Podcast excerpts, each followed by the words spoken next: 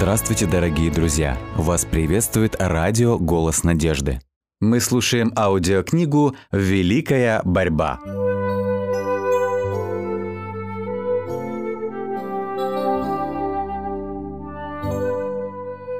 Глава 23.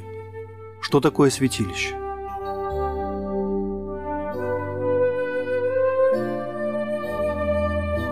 Основанием и столпом адвентистской веры является следующее место из Священного Писания. На 2300 вечеров и утр, и тогда святилище очистится. Даниила, 8 глава, стих 14. Эти слова были знакомы всем верующим в скорое пришествие Господа. Тысячи уст произносили это пророчество как символ своей веры.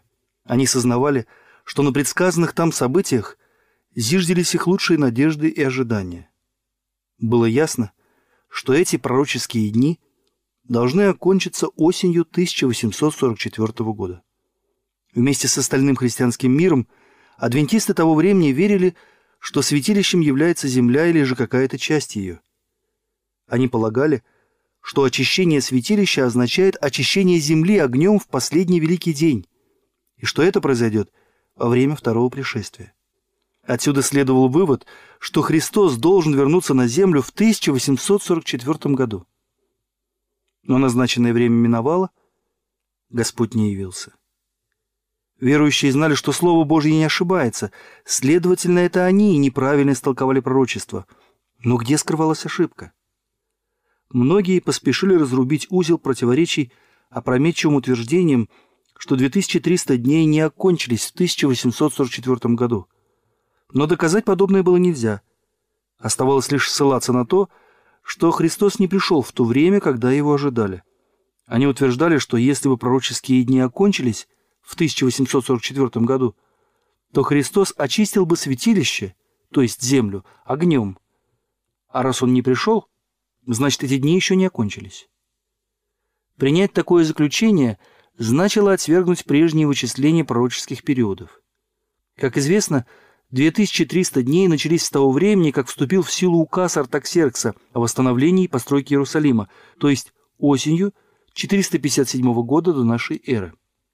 Если принять эту дату за точку отсчета, то все события, предсказанные в книге пророка Даниила в 9 главе, гармонично вписываются в указанные сроки. 69 седьмин, или первые 483 года из 2300 лет, предшествуют Христу Владыке – а его крещение и помазание Святым Духом в 27 году нашей эры полностью соответствует такому исчислению. В середине 70-й седьмины Мессии предстояло умереть. Спустя три с половиной года после крещения, весной 31 года, Христос был распят. 70 седьмин или 490 лет отводились специально для иудеев. По истечении этого периода иудейский народ окончательно отверг Христа – воздвигнув гонение на его учеников. И в 34 году апостолы обратились к язычникам. По окончании 490 лет от периода 2300 лет оставалось еще 1810 лет. Если от 34 года отсчитать 1810 лет вперед, то мы получим 1844 год. И тогда, как сказал ангел, святилище очистится.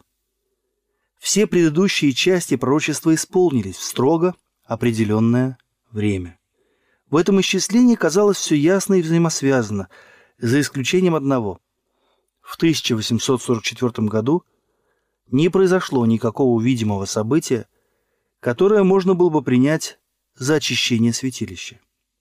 Отрицать тот факт, что пророческие дни окончились в 1844 году – означало запутать все окончательно и в то же время отказаться от положений, подтвержденных безошибочным исполнением пророчества. Но Бог руководил своим народом в великом адвентистском движении. Его сила и слава направляли эту работу, и он не допустил, чтобы мрак поглотил ее, чтобы адвентистская истина осталась заклейменной позором, как ложное фанатичное возбуждение. Он не мог допустить, чтобы его слова остались неясными и неопределенными. Хотя многие отказались от прежнего исчисления пророческих периодов и отрицали правомерность движения, основанного на нем, другие же, напротив, не отреклись от своей веры и того опыта, который оправдывался священным писанием и авторитетным свидетельством Духа Божьего. Они были убеждены, что при толковании пророчеств приняли здравые принципы и теперь считали своей обязанностью не оставлять те истины, которые уже были приобретены, и придерживаться принятого направления в изучении Писания. С молитвой они снова и снова проверяли свои выводы и перечитывали Библию, чтобы обнаружить свою ошибку. Не найдя никакой неправильности в исчислении пророческих периодов, они обратили серьезное внимание на вопрос, касающийся святилища. Изучая его, они не нашли в Библии никаких доказательств, подтверждающих общепринятое мнение о Земле как о святилище, но зато обнаружили исчерпывающее разъяснение святилища, подробности о его устройстве, месторасположении и служении, совершаемом в нем. Свидетельства библейских авторов были так определенны и исчерпывающие, что сомнениям уже не осталось места. Апостол Павел в послании к евреям говорит, «И Первый Завет имел постановление о богослужении и святилище земное, ибо устроена была скиния первая, в которой был светильник, и трапеза, и предложение хлебов, и которая называется святое – за вторую же завесою была скиния, называемая «Святое святых», имевшая золотую кадильницу и обложенный со всех сторон золотом ковчег завета, где были золотой сосуд с манную, жезл Аронов расцветший и скрижали завета, а над ним херувимы славы, осеняющее чистилище, престол благодати. Послание к евреям, глава 9, первые пять стихов. Святилище, о котором говорит Павел, было скинией, построенной Моисеем – по повелению Божьему, как место земного обитания Всевышнего. И устроят они мне святилище, и буду обитать посреди их». Исход 25 глава, стих 8. Так гласило повеление, данное Моисею во время его общения с Богом на горе. Израильтяне, странствуя по пустыне, переходили с места на место. и Скиния была приспособлена для таких передвижений. Но, несмотря на это, она представляла собой великолепное сооружение.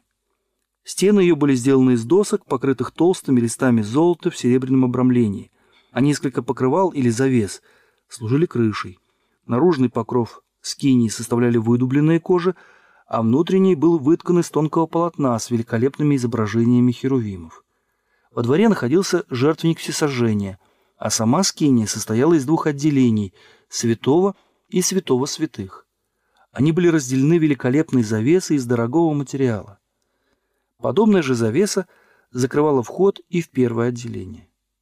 В первом отделении, то есть во святом, на южной стороне находился семисвечник, освещающий внутренность святилища днем и ночью. На северной стороне стоял стол с хлебами предложения, а перед завесой, отделяющей святое от святого святых, находился золотой жертвенник курения, от которого ежедневно вместе с благоухающим облаком фимиама возносились к Богу молитвы Израиля. Во святом святых стоял ковчег завета, сделанный из дорогого дерева, покрытого золотом. В нем хранились две каменные скрижали, на которых Бог начертал десять заповедей своего великого закона. Над ковчегом находился великолепной работы престол благодати, служащий крышкой для ковчега. С обоих концов его поддерживали два херувима, и оно было сделано из чистого золота. Здесь в облаке славы между херувимами первосвященнику открывалась слава Божья. Когда евреи поселились в земле ханаанской, Скинию заменили храмом, построенным Соломоном. Это было прекрасное огромное сооружение из камня, сохранившее, однако, пропорции и устройство прежней Скинии. Вот что собой представляло святилище до 70-го года, когда оно было разрушено римлянами, конечно, не считая того времени, когда оно лежало в развалинах во дни Давида. Это было единственное святилище, когда-либо существовавшее на земле, о котором сообщает Библия. Как и говорит Павел, это было святилище Первого Завета. А разве Новый Завет не имеет святилища?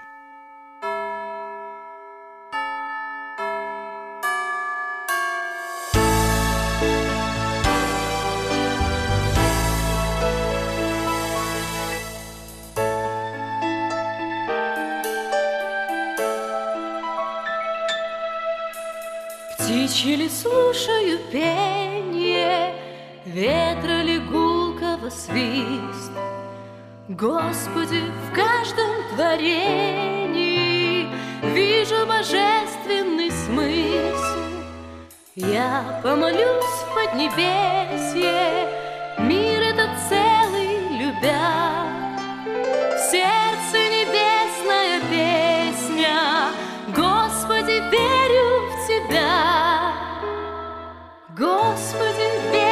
по сути буду до судного дня.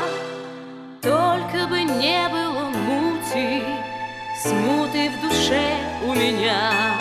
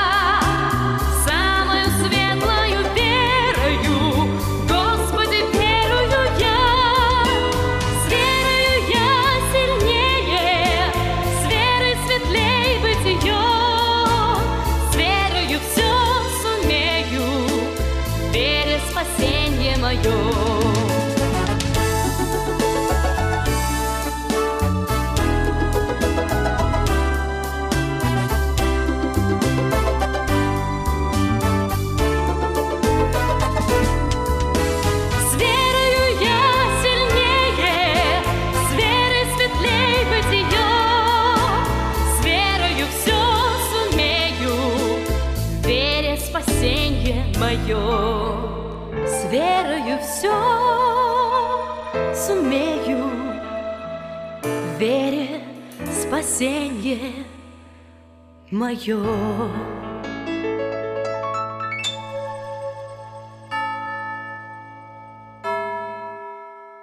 Мы слушаем аудиокнигу «Великая борьба». Вновь обратившись к посланию к евреям, искатели истины нашли в словах апостола Павла указание на существование второго или же новозаветнего святилища. И Первый Завет также имел постановление о богослужении и святилище земное. Слово также говорит о том, что Павел ранее уже упоминал об этом святилище. Вернувшись к началу предыдущей главы, они прочитали. Главное же в том, о чем говорим, есть то. Мы имеем такого первосвященника, который воссел одесную престола величия на небесах, и есть священодействователь святилища и скинии истинной, которую воздвиг Господь, а не человек. Послание к евреям, 8 глава, стих 1 и 2. Здесь говорится о святилище Нового Завета. Святилище Первого Завета было воздвигнуто человеком, оно было построено Моисеем. А святилище Нового Завета воздвигнуто Богом, а не человеком.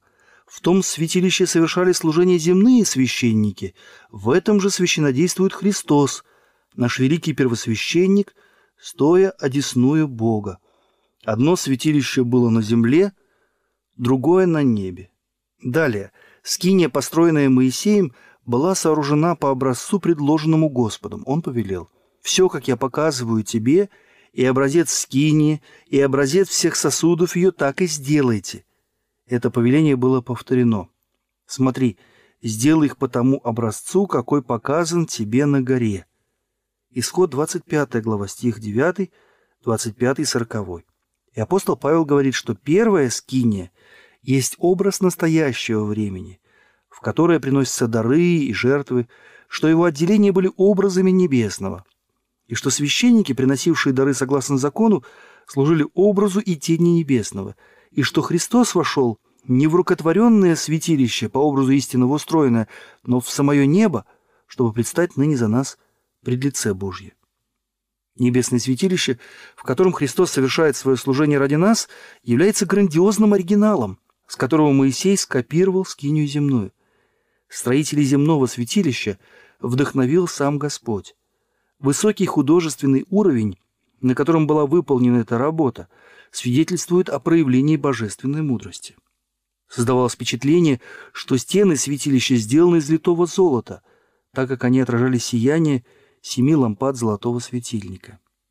Стол с хлебами предложения и жертвенник курения сверкали, как отполированное золото. Образующая верхний свод прекрасная завеса с вытканными на ней голубыми, пурпурными и алыми изображениями ангелов доводила до совершенства красоту святилища. За второй завесой находилась святая Шекина, видимое проявление славы Божьей. Войти в это помещение и остаться в живых не мог никто, кроме первосвященника. Несравненный блеск и великолепие земного святилища открывали человеческому взору славу небесного храма, где Христос, как наш посредник, совершает служение ради нас перед престолом Божьим.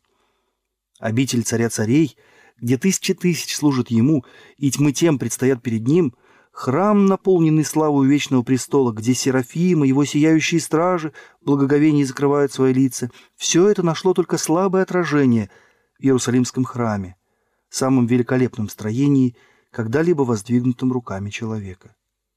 Тем не менее, земное святилище и все совершаемое в нем служение сообщает нам важные истины относительно небесного святилища и той великой работы, которая совершается ради искупления человека. Отделение небесного святилища представлено двумя отделениями земного святилища. Когда апостолу Иоанну в видении был показан храм Божий на небесах, он увидел там как семь светильников огненных горели пред престолом. Он увидел также ангела, который стоял пред жертвенником, держа золотую кадильницу, и дано было ему множество фимиама, чтобы он с молитвами всех святых возложил его на золотой жертвенник, который пред престолом. Пророку было разрешено увидеть первое отделение небесного святилища, и он увидел там семь светильников огненных – и золотой жертвенник, представленный в земном святилище золотым светильником и жертвенником курения.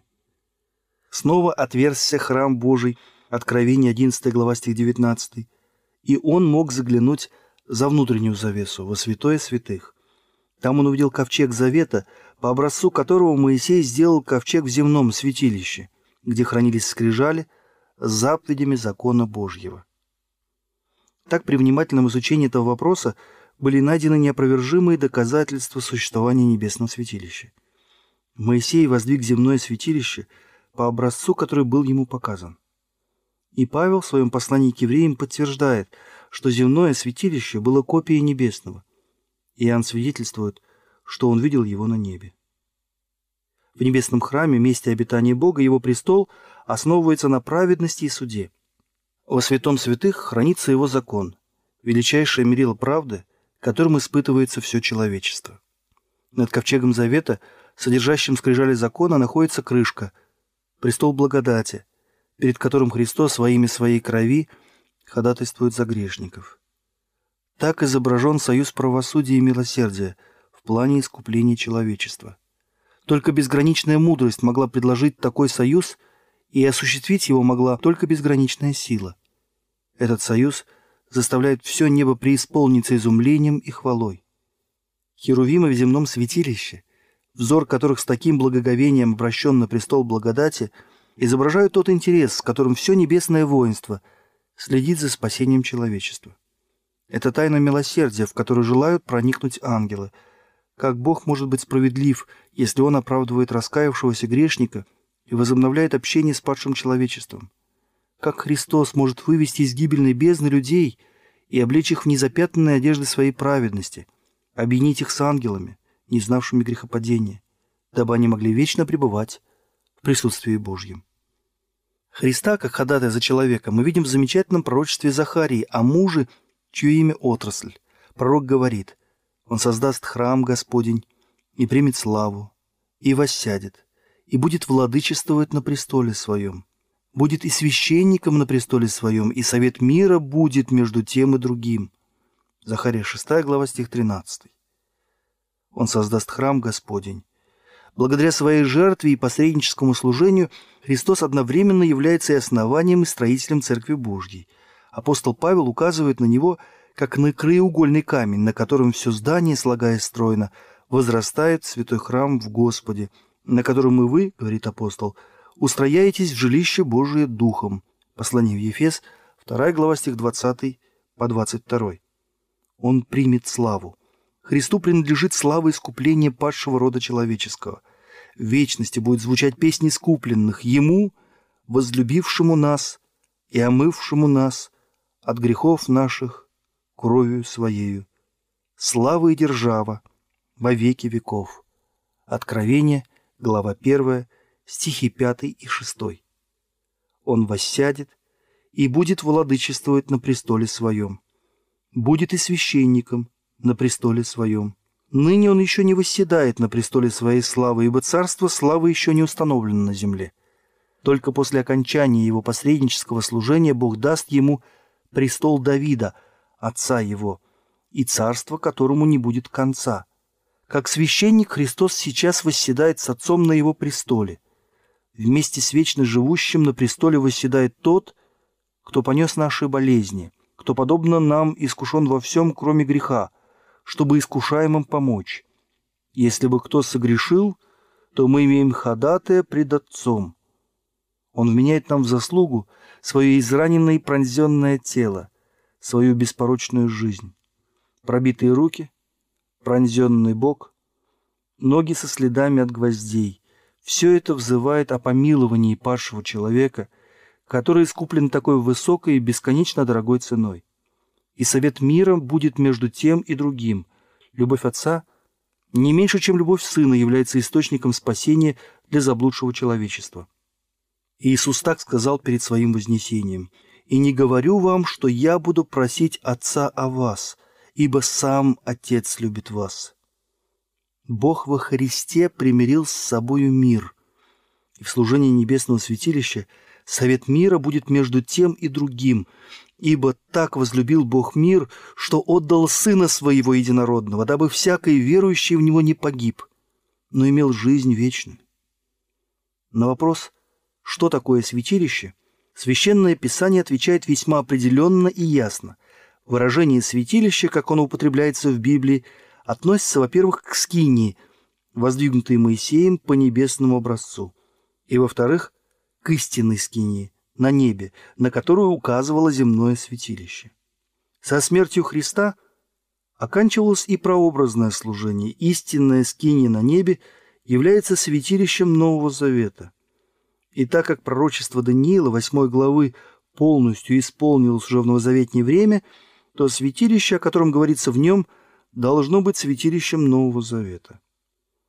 По окончании 2300 дней – в 1844 году на земле уже давно не было святилища. Таким образом, пророчество на 2300 вечеров и утр, и тогда святилище очистится, без сомнения указывает на небесное святилище. Оставалось ответить на самый важный вопрос. Что такое очищение святилища?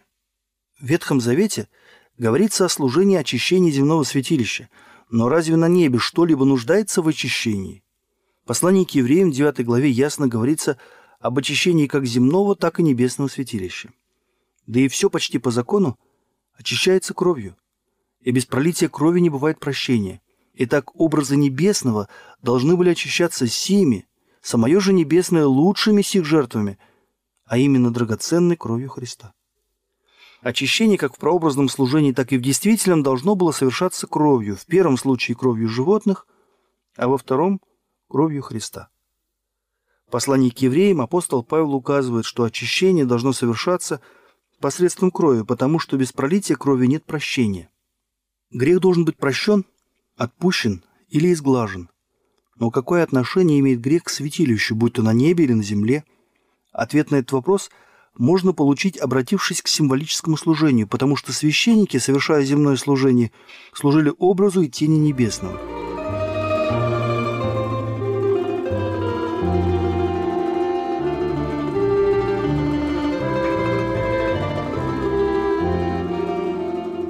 Дорогие друзья, вы можете оставить свои сообщения через WhatsApp и Viber по номеру плюс 7 915 688 7601 или позвонить нам на бесплатную линию, которая работает на территории Российской Федерации. Номер 8 800 100 ровно 1844. 8 800 100 ровно 1844.